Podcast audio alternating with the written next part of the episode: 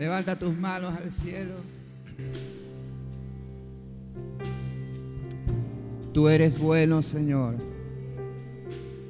y tu misericordia es para siempre. Gracias por el privilegio de estar en tu casa.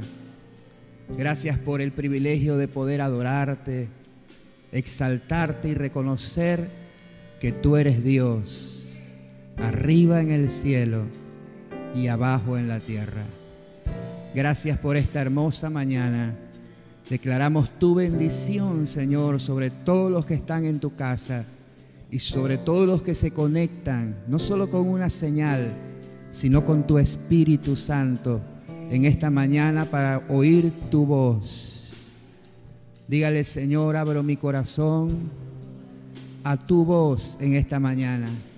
Háblame y yo me declaro en el nombre de Jesús un hacedor de la palabra, no un oidor olvidadizo, sino un hacedor de tu palabra. Me declaro bienaventurado en el nombre de Jesús. El mejor aplauso que le puedas dar al Señor.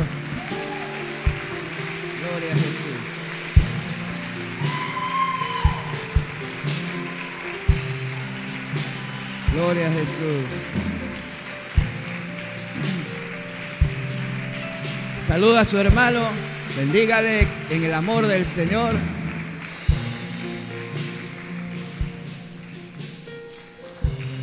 Mira al que está detrás de usted y salúdelo también. Gloria a Dios. Gloria a Jesús. A los que nos siguen a través de las redes también un saludo desde aquí, desde casa. Le damos un aplauso a ellos, a todos los que están conectados en esta hora. Gloria a Jesús. Gloria al Señor. Bien puede señalar al que está al lado suyo, dígale, prepárate, Dios te va a hablar en esta mañana.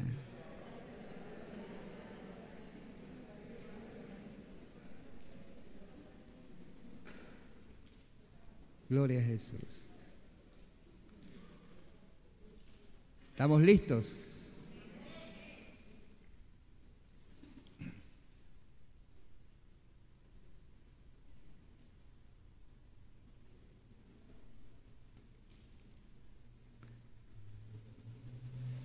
Le invito a uno de los capítulos más poderosos de toda la escritura, donde existen declaraciones extraordinarias por un hombre extraordinario. Romanos capítulo 8.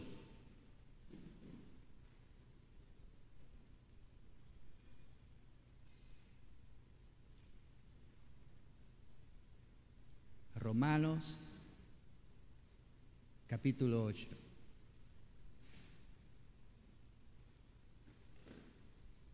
Cuando usted lo tiene me dice un gran amén.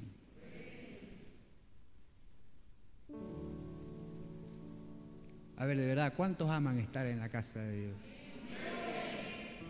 Y es un ambiente así como muy bonito, ¿verdad? Eh, un ambiente así lluvioso. Eh, yo no sé a usted, pero a mí me encanta la lluvia.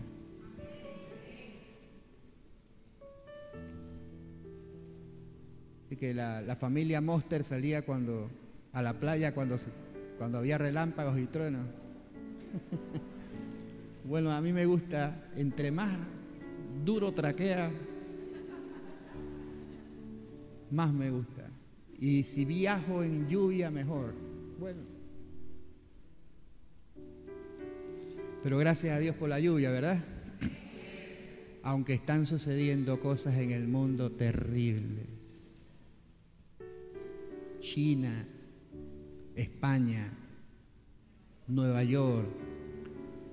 Las noticias dicen se hunde Nueva York, se hunde España.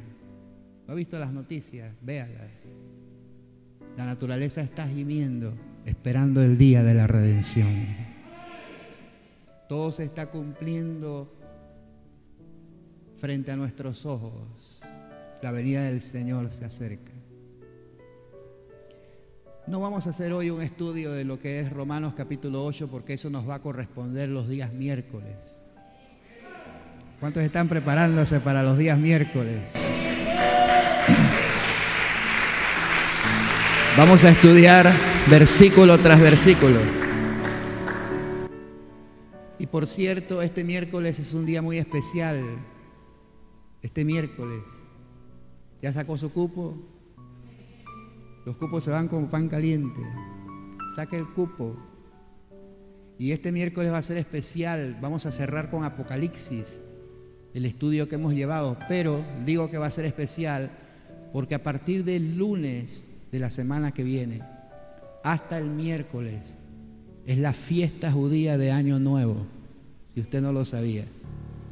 Comienza el lunes, termina miércoles. Y en el calendario judío eso tiene mucha referencia profética para nosotros. Nosotros vamos a celebrar Año Nuevo ¿cuándo? 31 de diciembre. Pero los judíos lo celebran este lunes hasta el día miércoles. Son dos días de fiesta completos. La fiesta tiene un nombre, a ver si no me equivoco. Rosh Hashanah, creo que es. Y el miércoles hablaremos un poco de eso. Se inicia un nuevo tiempo, un nuevo periodo. Y hoy yo quiero compartirles tres expresiones del apóstol Pablo que indican cómo él vivía su vida con convicciones. Y creo que es muy importante, determinante, que nosotros vivamos con convicciones. Que tengamos seguridad en las promesas de Dios.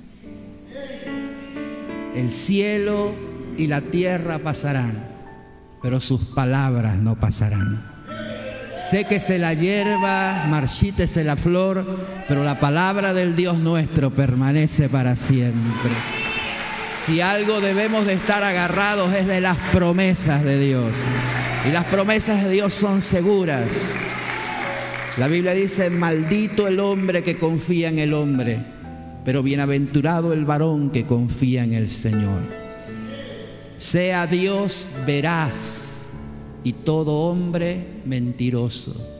Así que cuando yo confío en las promesas del Señor, mi vida está segura y tengo que tener convicciones porque la vida, en la vida todos enfrentamos adversidades. Nadie, nadie, diga conmigo nadie, no, nadie, no nadie, nadie, ¿verdad? Está exento de la aflicción, de la dificultad, de los problemas, de las luchas de la vida. Todos pasamos por ellas. Pero estas expresiones quiero que te ayuden a mantenerte firme en la fe. El domingo pasado hablamos, hablábamos de declaraciones de fe y la fe tiene que ser expresada. Y mira lo que dice el apóstol, son tres versículos que quiero que veas. Uno está en el versículo 18. Mira la primera expresión de ese versículo capítulo 8 de Romanos, versículo 18, dice el apóstol, solo hasta ahí dice, pues tengo por cierto. Esta es una verdad, tengo esto por cierto, esta es una verdad en la cual yo tengo convicción. El segundo versículo está en el versículo 28 la primera expresión dice, y sabemos. Las convicciones tienen su fundamento en el conocimiento que tenemos de Dios. Y Pablo dice, y sabemos. Y la última está en el versículo 38, donde Pablo dice, por lo cual estoy, ¿cómo estoy? A ver, ¿cómo estoy? Seguro. Todos los que viven seguros le dan un aplauso al Señor. Nuestra seguridad está en Él. Así que mira, los, mira las tres expresiones, las tres expresiones dice esto, pues tengo por cierto y sabemos y por lo cual estoy seguro. Ahora veamos el contenido de estas expresiones. Número uno, el versículo que le dije, 18, dice, tengo por cierto, esto es lo que Pablo tenía por cierto, dice que las aflicciones del tiempo cual presente, es decir, las que tenemos ahora, ¿quién no pasa por ellas? Todos pasamos por ellas. Pero las aflicciones del tiempo presente no son comparables con la gloria venidera que en nosotros ha de manifestarse. Alabe el nombre del Señor por eso. No se compara lo que tú y yo estamos pasando con lo que el Señor tiene preparado para nosotros. Y esto indica que Pablo sabía vivir con luces largas, es decir, no clavaba sus ojos en las circunstancias presentes o temporales, sino que miraba y apuntaba hacia lo eterno, hacia lo que venía. Entonces, este es un principio de vida. Siempre que usted pase por aflicciones, una bendición te está esperando.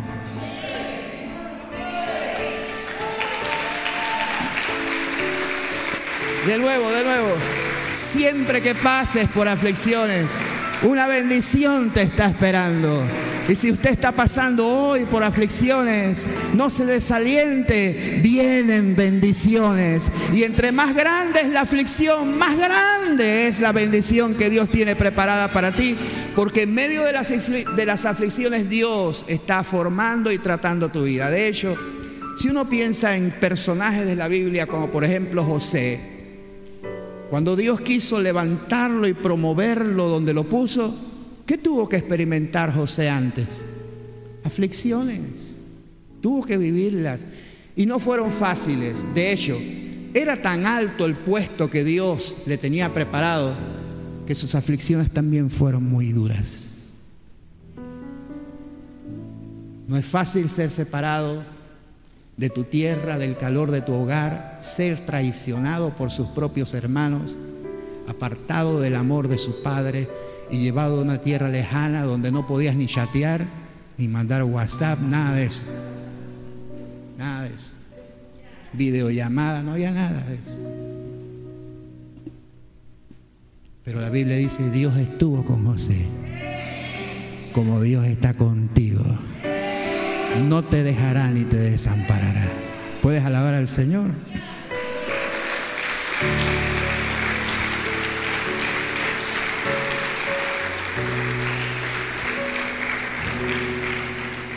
Así que no te quedes en la aflicción presente. Prepárate para lo que viene. Apunta hacia donde Dios te está preparando para llegar, porque las aflicciones son parte de tu formación. Mira la siguiente declaración, la convicción con que Pablo vivía. Y yo digo que si viviéramos con esta convicción todos los días de nuestra vida, nuestra vida sería diferente. Tendríamos menos estrés, dolores de cabeza, insomnio, porque nuestra confianza en Dios nos daría paz, tranquilidad, seguridad. Mira lo que dijo el apóstol. Y sabemos, ¿dónde estoy? ¿Versículo qué? 28. Escucha esto, extraordinario. Dice, y sabemos que a los que aman a Dios, ¿dónde está la gente que ama a Dios? ¿Le da un amén al Señor? Bueno, a los que aman a Dios, gente como tú y como yo, Dios mío, mira, algunas cosas, no dice así, ¿verdad? ¿Qué dice? Ahora, todas viene del griego original que significa todas. ¿Cuántas? Todas las que. Las cosas, las cosas de la vida, todas. Ahora yo sé que hay cosas que uno le gusta recibir, pero hay cosas que no. Pero aún las cosas que parecen negativas o dolorosas, aquí dice que todas las cosas que a ver, ¿cuántos tienen esa seguridad? ¿Cuántos saben esa verdad? Tenemos esa convicción.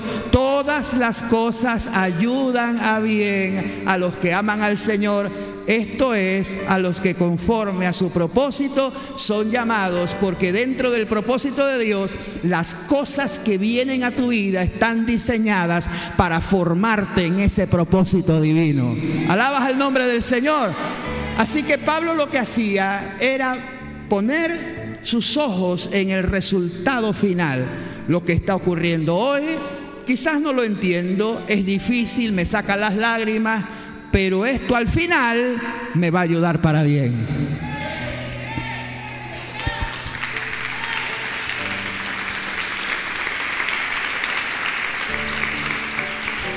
Yo, yo, creo que si hubiera más fe, el aplauso sería mejor.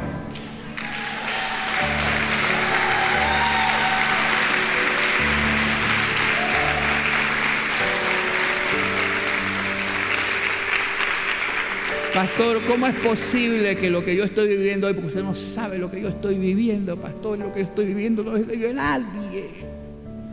Nadie ha pasado por las pruebas que yo he vivido. A los hermanos los, atacan los demonios, pero a mí el diablo mismo. ¿Ah? Principados y potestades guerrean contra mí todos los días. Padre Santo. La Biblia dice que las pruebas que nosotros pasamos se van cumpliendo en nuestros hermanos en todo el mundo. No eres el único que pasa por lo que estás pasando. Pero si confiáramos que al final lo que estoy viviendo me va a ayudar para bien, estaríamos como tranquilos. A ver, ¿cómo?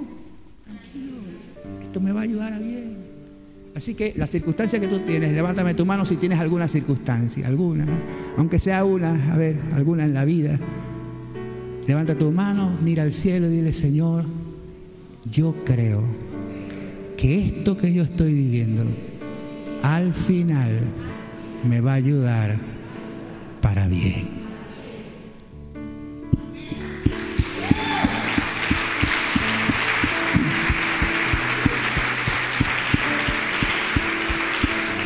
¿Sabes?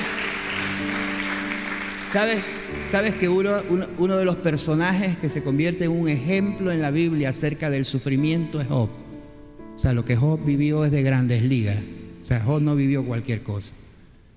Pero la Biblia dice que Job no pecó contra Dios en el momento de su aflicción, quejándose, murmurando o haciendo exactamente lo que el diablo quería que Job hiciera, maldecir a Dios. Job no pecó y dice la Biblia, ¿por qué? Escucha bien, porque no le atribuyó a Dios despropósito alguno. ¿Qué significa eso? Que Job dijo, Dios, esto es muy duro, y quizá lo dijo con lágrimas, llorando, es muy duro lo que estoy viviendo, pero tú tienes un propósito.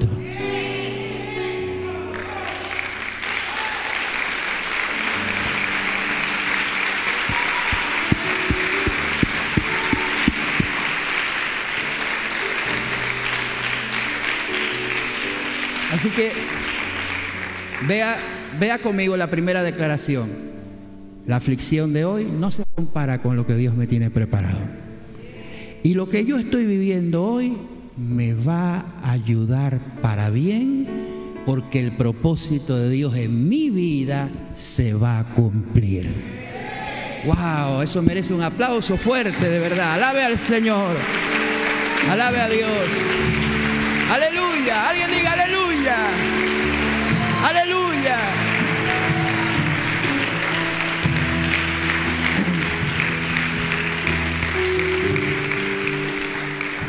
A, veces, a veces nos quejamos tanto, ¿verdad que sí? Que, a ver, ¿cuántos reconocen que nos quejamos demasiado? A veces con el simple allá la vida. Es común, común. Allá la vida. O sea, ¿qué, qué vida? ¿La vida te la dio Dios?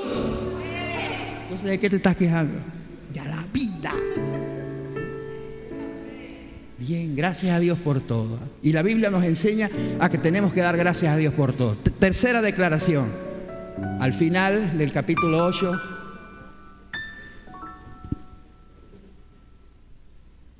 Pablo dice, por lo cual estoy seguro esta es mi seguridad, mi convicción. de que ni la muerte, mira qué tremenda lista, ni la muerte y tampoco la vida, ni los ángeles, ni principados, ni potestades, ni lo presente, ni lo porvenir que es el futuro. O sea, no hay nada en el presente y nada en el futuro, ni lo alto, ni lo profundo, ni ninguna otra cosa creada nos podrá separar del amor de Dios que es en Cristo Jesús, Señor nuestro.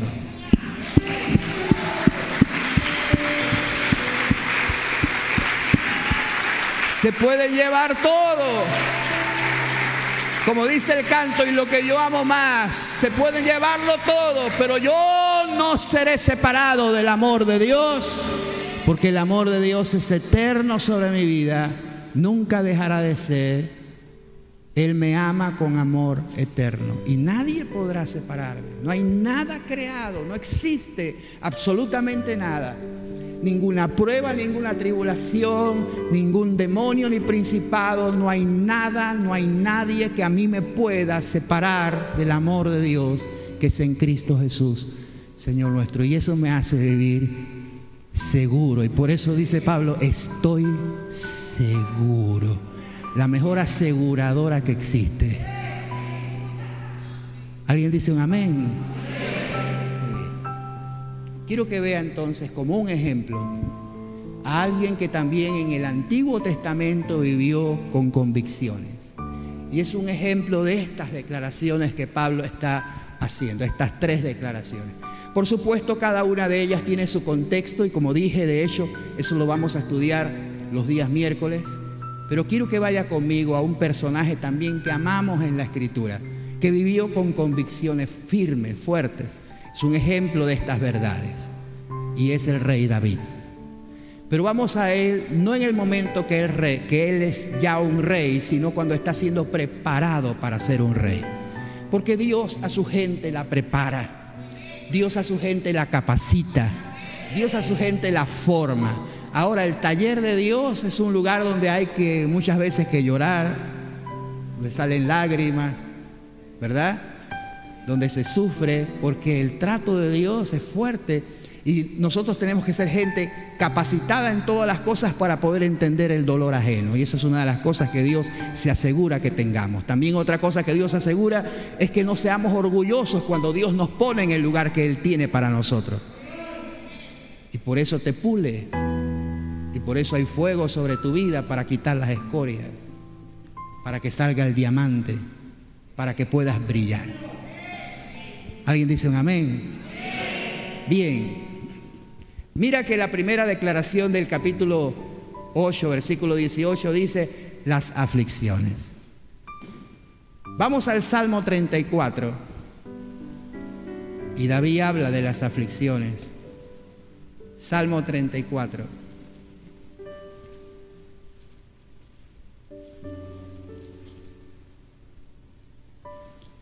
Y él dice esto acerca de las aflicciones. Mira lo que dice David. Salmo 34. De hecho, esta fue la primera cosa que yo leí en la Biblia. El Salmo 34 fue mi primer pasaje bíblico. Con ese salmo me convertí. Y ese Salmo 34 dice cosas hermosas, pero en el versículo 19 dice, acerca de las aflicciones, dice que las aflicciones del justo son cuántas. A ver, ¿qué? Muchas. Y muchas. Y como son muchas, sales de una y entras en otra. y ni siquiera se está acabando esa cuando ahí viene otra. ¿Ah? Muchas son las aflicciones del justo. ¿Para cuántos eso es una verdad? Levánteme la mano. A ver, Muchas de toda clase, todos los justos, los que queremos... Ahora, cuando dice justos, se refiere a la gente que quiere caminar recto delante de Dios, porque chocas con el sistema de este mundo. Hay una corriente mundana que, que le pega fuerte a los que van contra ella. Así que muchas son las aflicciones del justo, pero aquí está la promesa. Aquí está la promesa y mi convicción y la tuya está en esta palabra. Dice, pero de todas ellas nos librará Jehová. Por favor, alabe el nombre del Señor. No importa cuántas vengan, de todas seremos librados. Si viene una aflicción, inmediatamente vendrá la liberación. Y si viene otra aflicción, detrás de ella vendrá la liberación. Y si se aparece otra aflicción, detrás de esa aflicción vendrá otra liberación. Y cada liberación me hace ver que Dios es bueno y que para siempre su misericordia. Alabe su nombre. Aleluya. Gloria al Rey. Gloria al Rey. Por eso el Salmo comienza diciendo, bendeciré al Señor en todo tiempo y su alabanza estará de continuo en mi boca. Todo tiempo es todo tiempo. Hay tiempos de alegría, hay tiempos de llanto, pero yo bendeciré su nombre en todo tiempo. Aunque esté llorando, lo bendeciré. Cuando esté contento, lo bendeciré en todo momento de mi vida. A su nombre, a su nombre. Ahora te diré un secreto acerca de la aflicción. Te diré un secreto acerca de la aflicción y esto es extraordinario. Y es este, está en el versículo 18. Cuando tú sufres, cuando tu corazón está quebrantado, en el momento más difícil de tu vida, cercano está el Señor.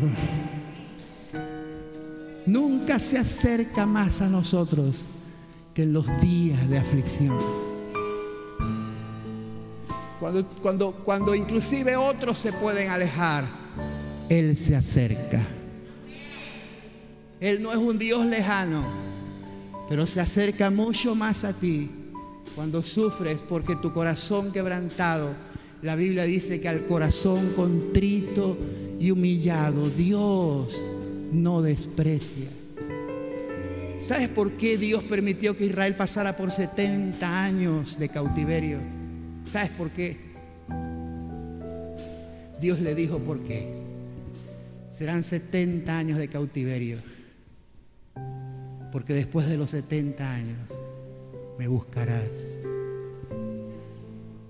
y me hallarás. Y dice por qué. Porque me habrás buscado con todo tu corazón. Es que algo ocurre en nuestros corazones duros, porque hay mucha dureza en nosotros, pero la aflicción te lleva al quebrantamiento. Cuando tu rostro se pone en el suelo, Dios atiende al humilde. Y Dios está tratando con nuestros corazones. Él no está lejos de ti. Cuando tú sufres, aun cuando tú lloras, Él está ahí, justo al lado tuyo. Dile, Señor, gracias por no dejarme, por no abandonarme. El Salmo dice, gustad y ved que Dios es bueno. Dichoso el hombre que en Él confía. Dios es un Dios bueno. Cuando lees el Salmo, David dice, yo estaba en angustia y Él me libró. Escuchó mi voz.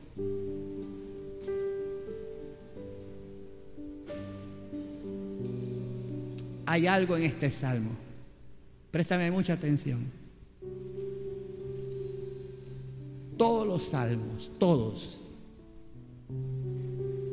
son vivencias del salmista.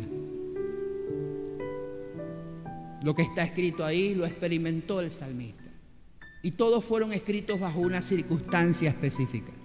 Y este Salmo 34 se escribió en un momento especial. Como dije, David no era rey todavía. Estaba siendo formado para eso. Desde el día que la unción de Dios cayó sobre la cabeza de David, siendo señalado para ser rey, ya había un rey, que era Saúl, pero Dios escogió a David. Pero desde ese día, en vez de que la unción lo llevara inmediatamente al trono, David tuvo que huir a los desiertos y ser perseguido por siete largos años por el rey Saúl.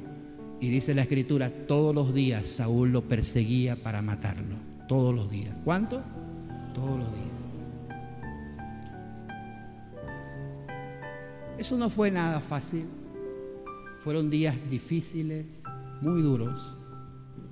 Pero llegó un momento que la gota llegó a su colmo, hasta el cansancio.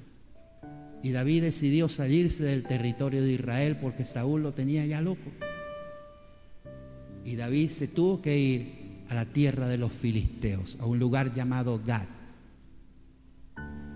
Gad era una de las cinco ciudades importantes de los filisteos y allá terminó David, entre los enemigos. ¿Por qué lo hizo? Para salvar su vida, huyendo de la persecución constante que Saúl le tenía. Pero cuando llega allá a Gad, donde estaba el rey Aquís, Vas a ver que en la Biblia también Aquís tiene otro nombre, Abimelech, es el mismo. Cuando lees Aquís y Abimelech, es el mismo personaje. Así que cuando él llega allá, pensando descansar un poco, uno de los soldados sirvientes del rey Aquís le dice, hey, este no es David. Y lo identifica y lo descubre, que no hay nada oculto, que no sea manifiesto. Este es. Es más, este es de aquel quien cantaban las doncellas. Saúl mató a sus miles y David a sus diez miles. Ese canto le costó la, le costó la persecución de envidia de Saúl a David. Así que cuando lo identifican, David no sabe qué hacer, está lleno de angustia, el temor se apoderó de él. Y lo que a David se le ocurrió, la primera cosa que se le ocurrió fue hacerse el loco. Hizo el loco. Y la Biblia dice que comenzaba a escribir en las puertas y dejaba caer la baba por sus barbas. Ahora, no salga de aquí diciendo, bueno, de hoy en adelante, pastor dijo, me voy a hacer loco. Ah, cuando, mi mujer me reclame, me hago loco. David, David se hizo el loco y aquí dijo, Oye, ¿acaso me faltan locos en el reino? Uno más. ¿Para qué yo quiero un loco?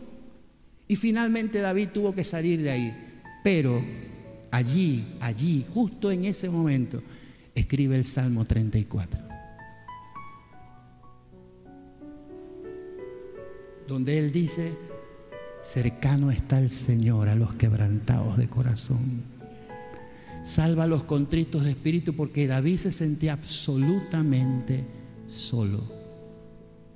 ¿Qué es lo extraordinario aquí? Anote esto, no se pierda lo que estoy diciendo. Porque ese Salmo 34 está conectado con tres salmos más que escribió David en la misma circunstancia. ¿Cuántos? Tres más. O sea que escribió cuatro en la misma circunstancia.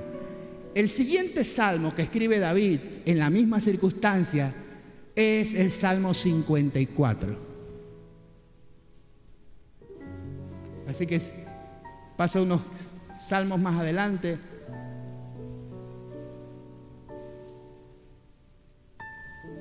Perdón, el Salmo 56. 56. Lo escribe David justamente en ese momento. ¿Está conmigo ahí en el Salmo 56? ¿Ya está conmigo ahí? Bien, mírame acá, por favor. David sale de Gad después de hacerse el loco y escribir el Salmo 34 y regresa a la tierra de Israel y se mete en un lugar especial, la cueva de Adulam. La palabra Adulam significa refugio. Ahí se metió David, en una cueva. Y en esa cueva escribe el Salmo, ¿cuál? 56. Y en ese Salmo 56, de nuevo, no vamos a hacer un estudio del Salmo, solamente quiero que vea algunas cosas. Él dice en el versículo 13 esta expresión, declaración, esta declaración de fe. Dice, en el día que temo, yo en ti confío. Subraya ese versículo, apréndaselo, porque van a venir días donde el temor se va a querer apoderar de ti. Pero en el día que temes, ¿qué hacemos? Confiamos en el Señor. Alguien dígame un amén, por favor. En Dios alabaré su palabra. Se está refiriendo a las promesas de Dios. En Dios he confiado, no temeré. ¿Qué puede hacerme el hombre? Mira lo que dice el versículo 8. Dice, mis huidas. ¿Mis qué? A ver, ¿mis qué? Huidas. Y está en plural, ¿verdad? Así que fueron cuántas? Muchísimas. Pero mis huidas, aunque yo perdí la cuenta, tú las has contado. Qué lindo esto. Tú las has contado. Pon mis lágrimas en tu redoma. No hay una lágrima tuya que se pierda. Quiero que sepas eso. Todas tus lágrimas están guardadas por Dios. Dice, pon mis lágrimas en tu, en tu redoma. Eh, ¿No están ellas en tu libro? Todas están escritas en el libro de Dios. Serán luego vueltos atrás mis enemigos el día que yo clamare. Me encanta esto, subrayalo por favor. Esto sé que Dios está por mí. A ver, ¿cuántos saben que Dios está de nuestro lado?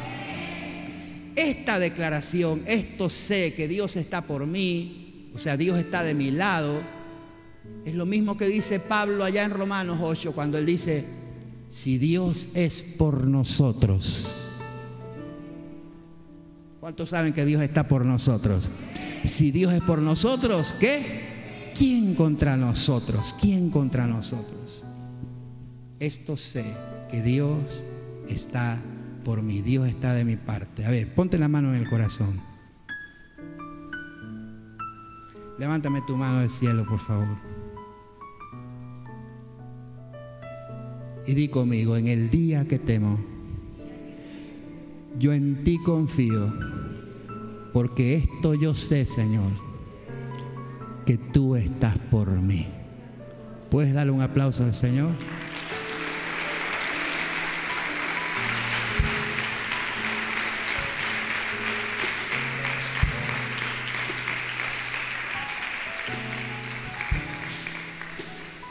El siguiente salmo que David escribe es el 57, ese mismo que sigue ahí al lado. El Salmo 57, lo escribe en la misma circunstancia. Y acuérdate que te dije que David se metió en la cueva de Ulán, refugiándose, no en la cueva, sino en Dios. Y dice el Salmo 57, ten misericordia de mí, oh Dios, ten misericordia de mí, porque en ti ha confiado mi alma, y en la sombra de tus alas me ampararé hasta que pasen los quebrantos. Por favor, mírame. ¿Por qué si David sale del peligro de Aquís y regresa a tierra prometida, por qué dice, bajo la sombra de tus alas me ampararé hasta que pasen los quebrantos? Porque al salir de la tierra de Aquís y regresar a su propia tierra, ¿quién lo estaba esperando? Saúl. Así que era como pan de cojo, pues. Ni allá ni acá. Pero él encontró un lugar donde refugiarse, las alas de Dios. Y debajo de sus alas estaremos seguros. Y ahí me ampararé hasta que pasen los quebrantos. Clamaré al Dios altísimo, al Dios que qué, al Dios que me favorece. Él enviará desde los cielos y me salvará de la infamia del que me acosa. Dios enviará su misericordia y su verdad. Siga leyendo los salmos en casa y se dará cuenta cómo David habla de la alabanza en medio de la aflicción. Esa es una arma Alabe a Dios cuando esté en aflicción. Exalte su nombre. Clame a Dios, ora, habla con él. La oración, la oración es el arma más poderosa que Dios nos ha dejado. Y estamos en un mes de oración para ver la mano de Dios. ¿Cuántos están orando?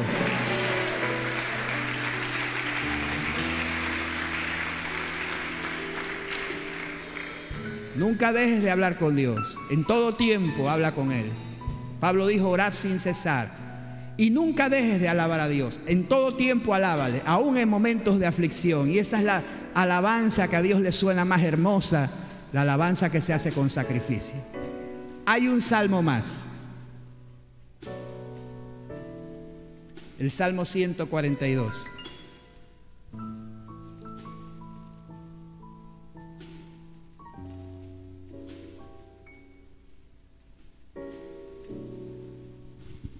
Y este sí lo voy a leer todo. Y quiero que me acompañes. Salmo 142. Lo escribe David ahí justo en la cueva. ¿Dónde lo escribe? En la cueva de Adulán. Escribe este salmo.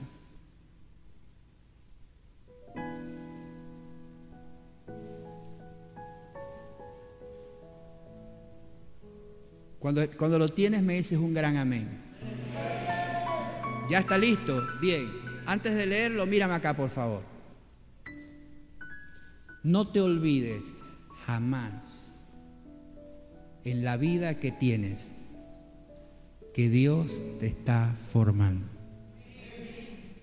Jamás olvides que Dios tiene un propósito en tu vida, que tú no vives por vivir y que lo que te ocurre no te ocurre por ocurrir, todo está diseñado dentro del plan de Dios, porque esta es una de mis convicciones, que todo nos ayuda a bien, a los que amamos al Señor. Amén.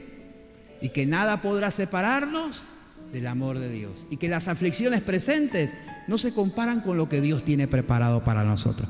Lo que hoy te hace llorar, mañana te hará sonreír.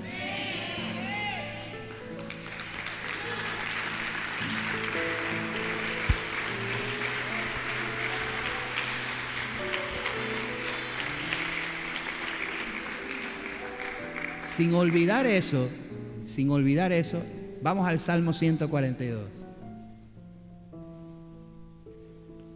Y dice, con mi voz clamaré a Jehová,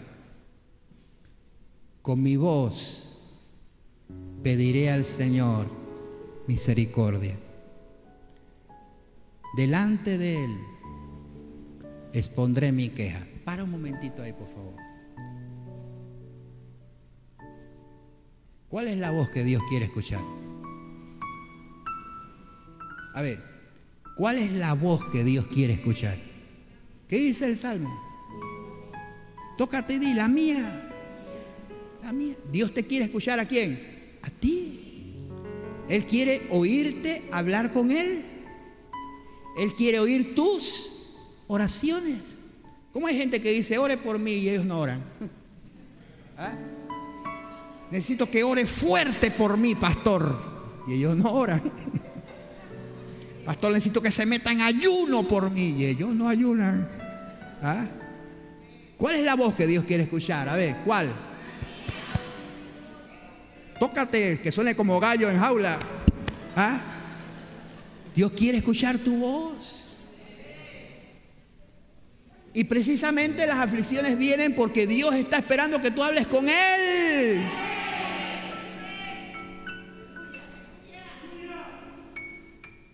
¿A dónde vas tú a quejarte? ¿Ah? ¿Con quién usted se queja de la vida?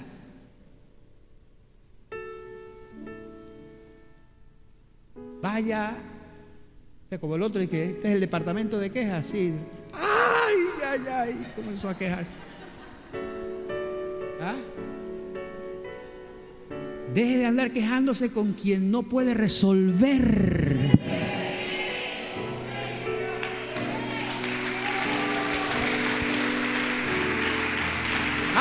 Con el que resuelve las cosas. Habla con el que tiene todo poder. Habla con la palanca más poderosa que existe. Él oye la oración y con tremendas cosas nos responderá en justicia. A su nombre, a su nombre. Delante de él les pondré mi queja. ¿Y cuál era? Oye, yo me imagino a David delante de Dios. Padre, son siete años. Y este Saúl no deja de perseguirme. Y David le había hecho bien, aunque Saúl le hacía mal, pero Saúl seguía devolviéndole mal por mal, digo mal por bien. Pero David nunca cambió, siempre fue el mismo. No dejes que nadie te robe tu esencia. No dejes que nadie se robe lo que tú eres. Aunque otros se porten mal, tú haces el bien y no dejes de hacerlo. Por eso Saúl se sorprendió cuando David pudo matarlo en la cueva, en esa misma cueva. Lo pudo matar y David no se atrevió ni siquiera a tocarlo porque dijo, no voy a tocar al ungido de Dios. Y Saúl cuando vio aquello se sorprendió y dijo, más justo eres tú que yo. Y David le contestó, es que Saúl, quiero que sepas una cosa, del impío saldrá la impiedad. Yo no soy un impío, por eso no actúo como un impío. Si tú quieres actuar así, actúa así, pero yo no.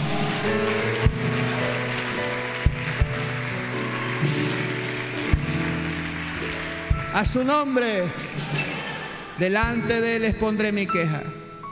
Cuando mi espíritu se angustiaba dentro de mí, tú conociste mi senda.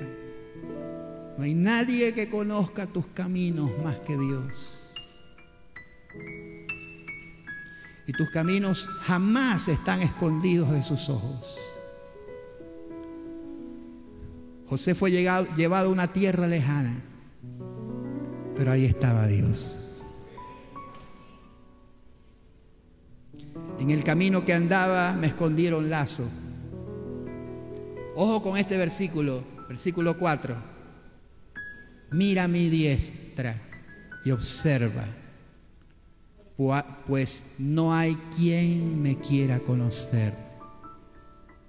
No tengo que refugio, ni hay quien cuide de mi vida.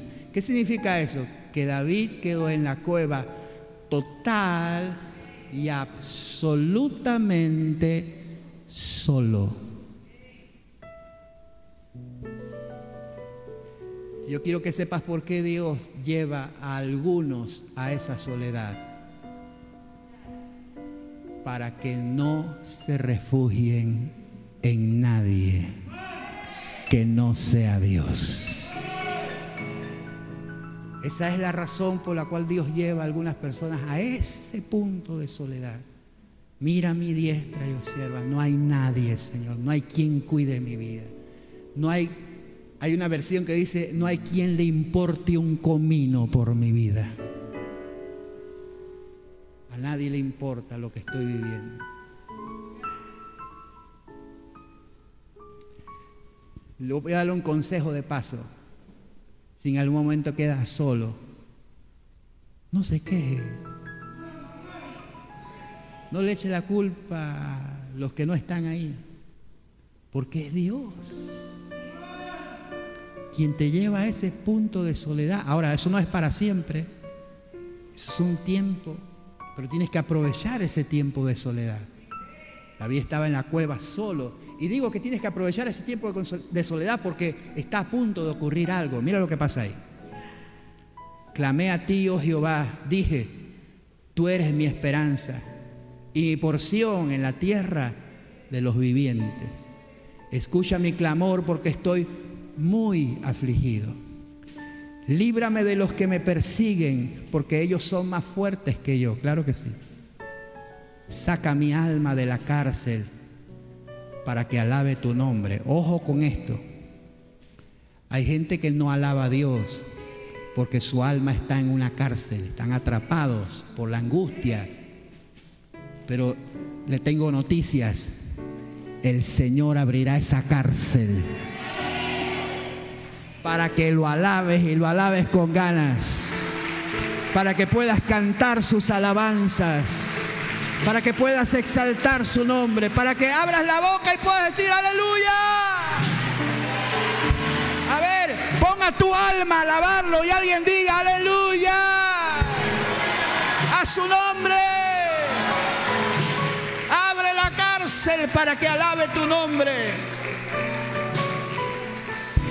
Y aquí termina el salmo y con esto también yo, haciendo haciendo el salmista David una declaración profética, profética. Mira lo que él dice. Él estaba solo, sí, pero hace una declaración y dice, me rodearán. ¿Quiénes? ¿Quiénes me rodearán?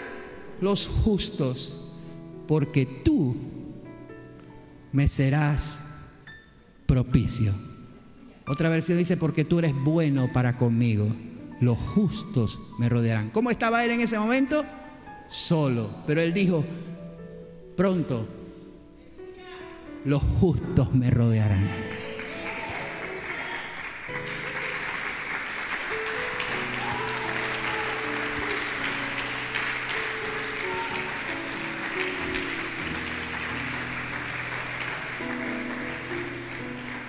Todos en su Biblia, por favor, todos en su Biblia, en Primera de Samuel, capítulo 21.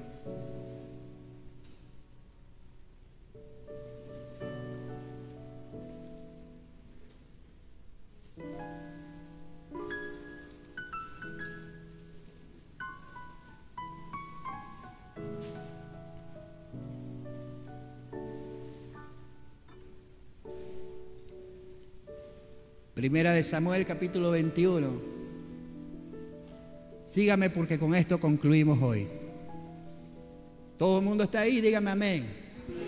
Allá en casa, Primera de Samuel capítulo 21. Este es el contexto o el momento histórico en que David escribe estos cuatro salmos que ya, ya te di.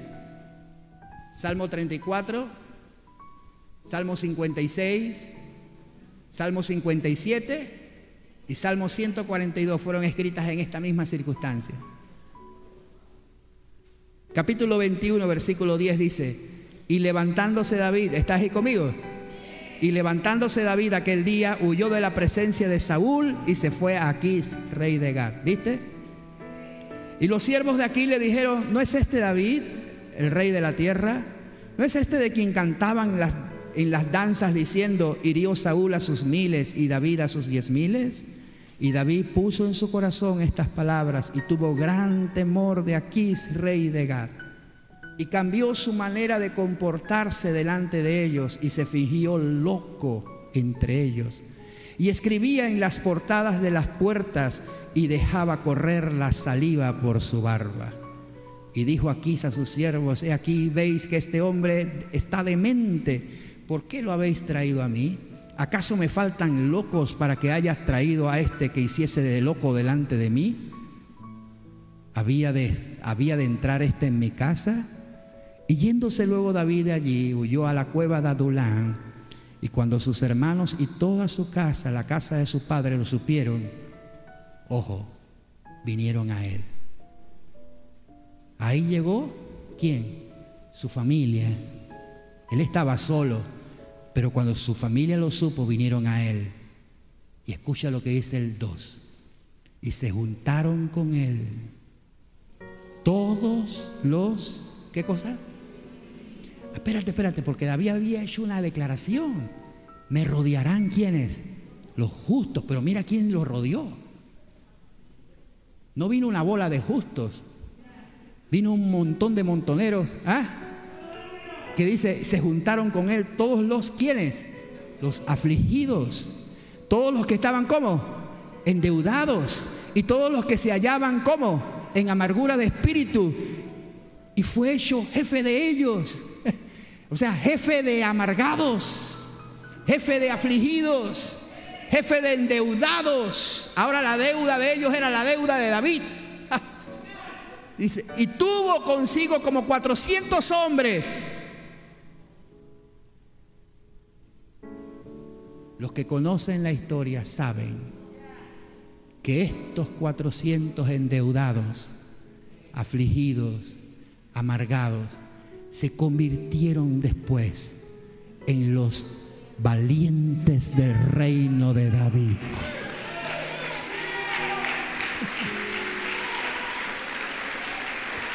Dáselo más fuerte. Dáselo más fuerte.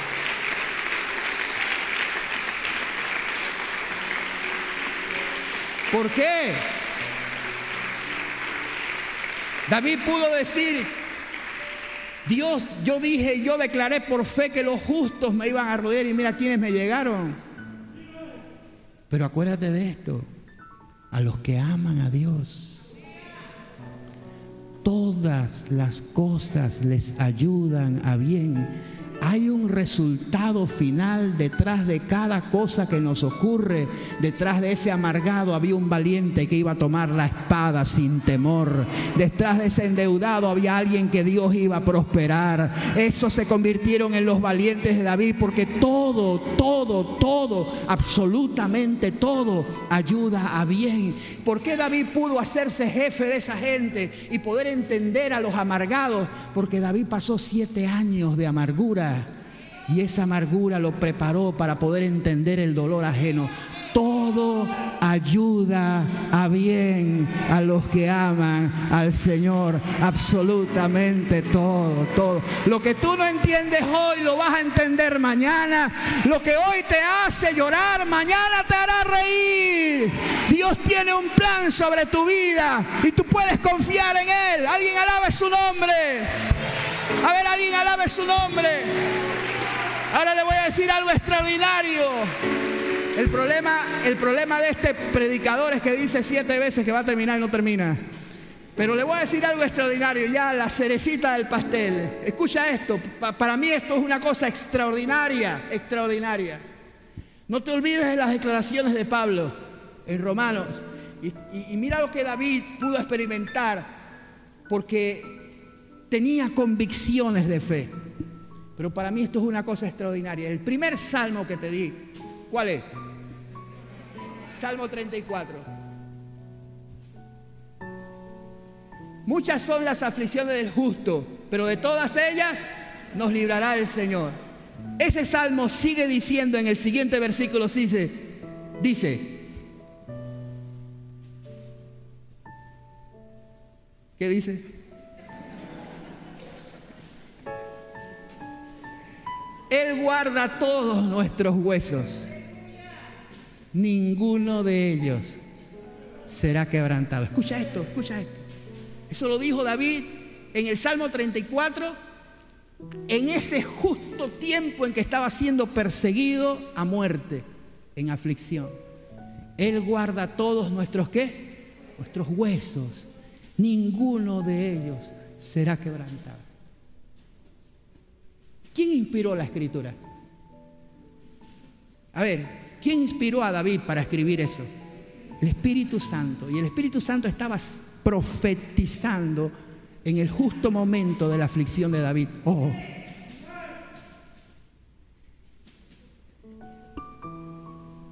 Cuando Jesús está en la cruz, hay dos hombres al lado de él. ¿Recuerda eso? Crucificados juntamente con él. Y los judíos van a las autoridades romanas para hacer una petición y les dicen, mátenlos, terminen de matarlos, porque los romanos lo que hacían en la cruz, quiero que sepa esto, no era solamente una muerte, era una tortura. Los romanos eran especialistas en torturar. Torturar es llevar a alguien hasta el límite de la muerte sin traspasar esa línea a fin de que sufra lo más que pueda. Y esa era la cruz, un lugar de sufrimiento. Y ahí fue nuestro Señor por amor a ti y por amor a mí. Varón de dolores, experimentado en quebrantos.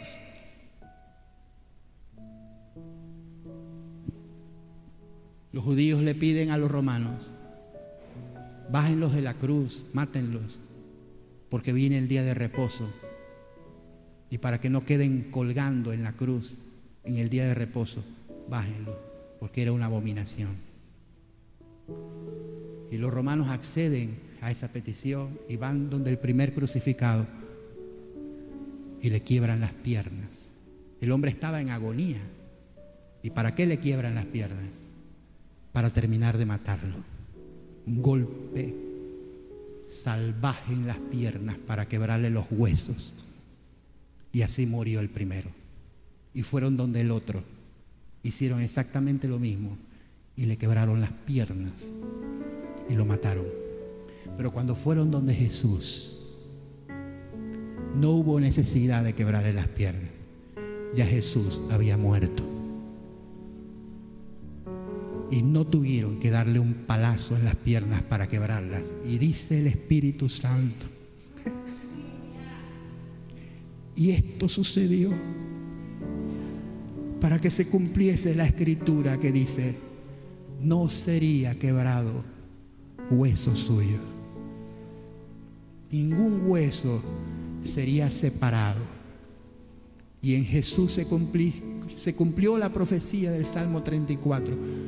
Ninguno de sus huesos será quebrantado. Pablo dijo por el Espíritu, nosotros somos miembros de su carne y de sus huesos. Eso significa lo que declaró Pablo en Romanos.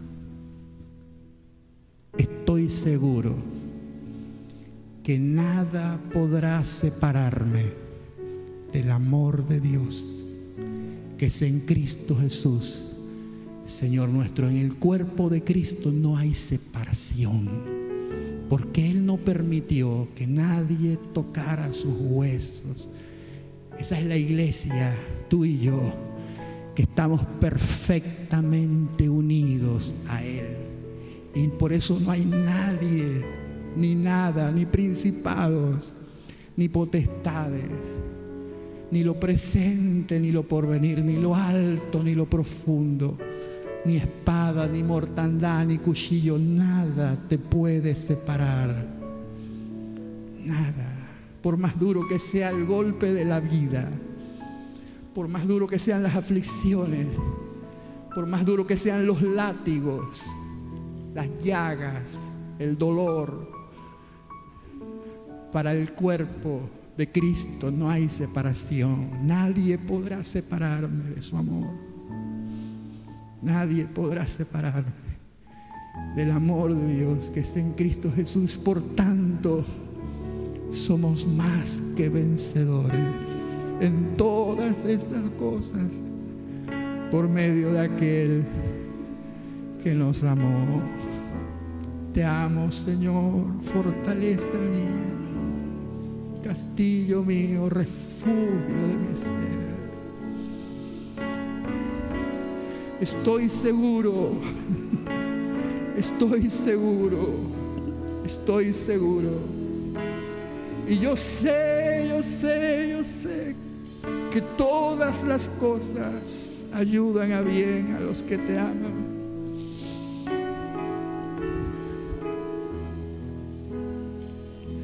Tengo por cierto que la aflicción presente de hoy no se compara con lo que Él tiene ya preparado para mí. Cuando ocurran cosas que no entiendo, yo sé que al final me ayudarán para bien. Gracias Señor, gracias Jesús. Gracias Jesús. Ponte de pie y levantas tus manos en adoración.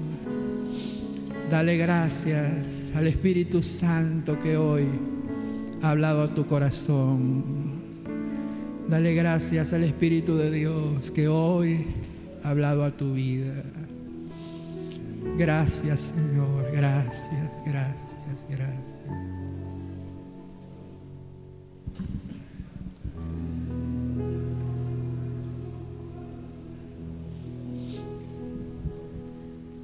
No tengo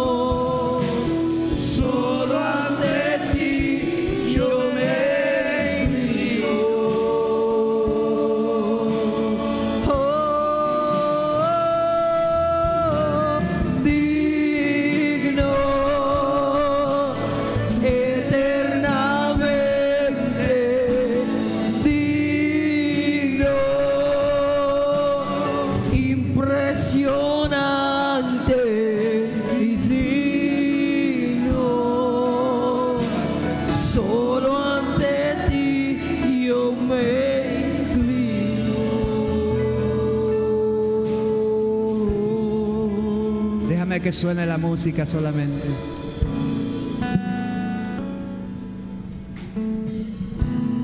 Deja que suene la música. Yo sé que el Espíritu Santo ha hablado. Sé que el Espíritu Santo te ha hablado al corazón. Sé que Él quiere oír tu voz. Él es tu refugio, tu pronto auxilio. Él es escondedero contra el viento, refugio contra el turbión. Él es sombra de peñasco a tu mano derecha. Él quiere ser tu refugio. Que el sol no te fatigará de día, ni la de noche. El Señor te guardará de todo mal. Guardará tu alma.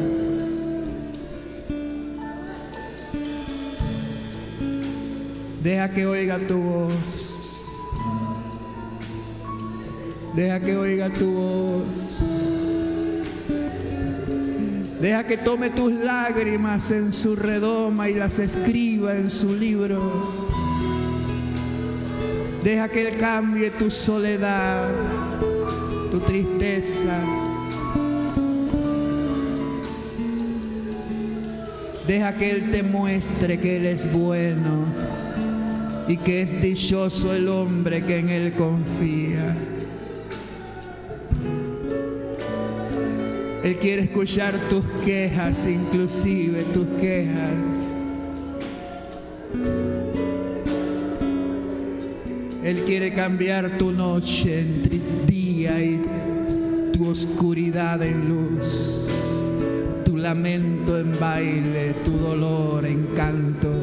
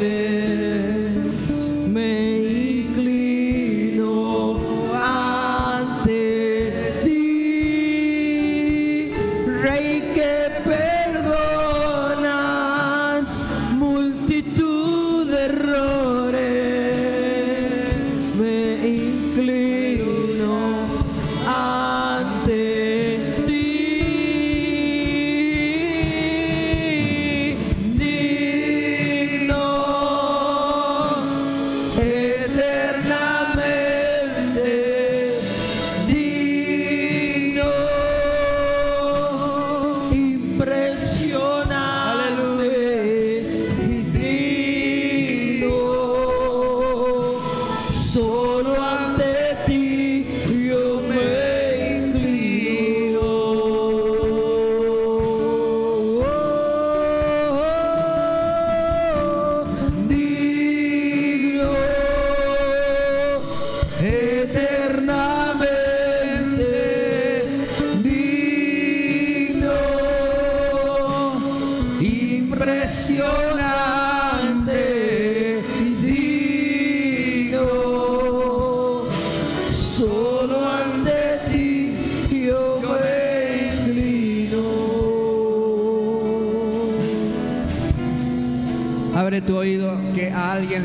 profetizar hoy.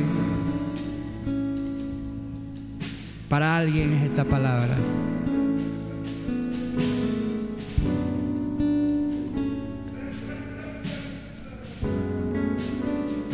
Te rodearán los justos.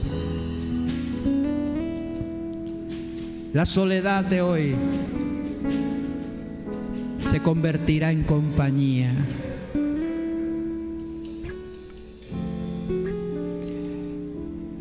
Entiende que la respuesta no vendrá quizás como tú la esperas.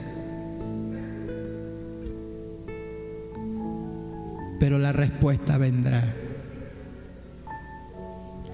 Quizás no sea de la forma que tú la esperas, pero si puedes confiar que todo te ayudará bien. Todo resultará para bien.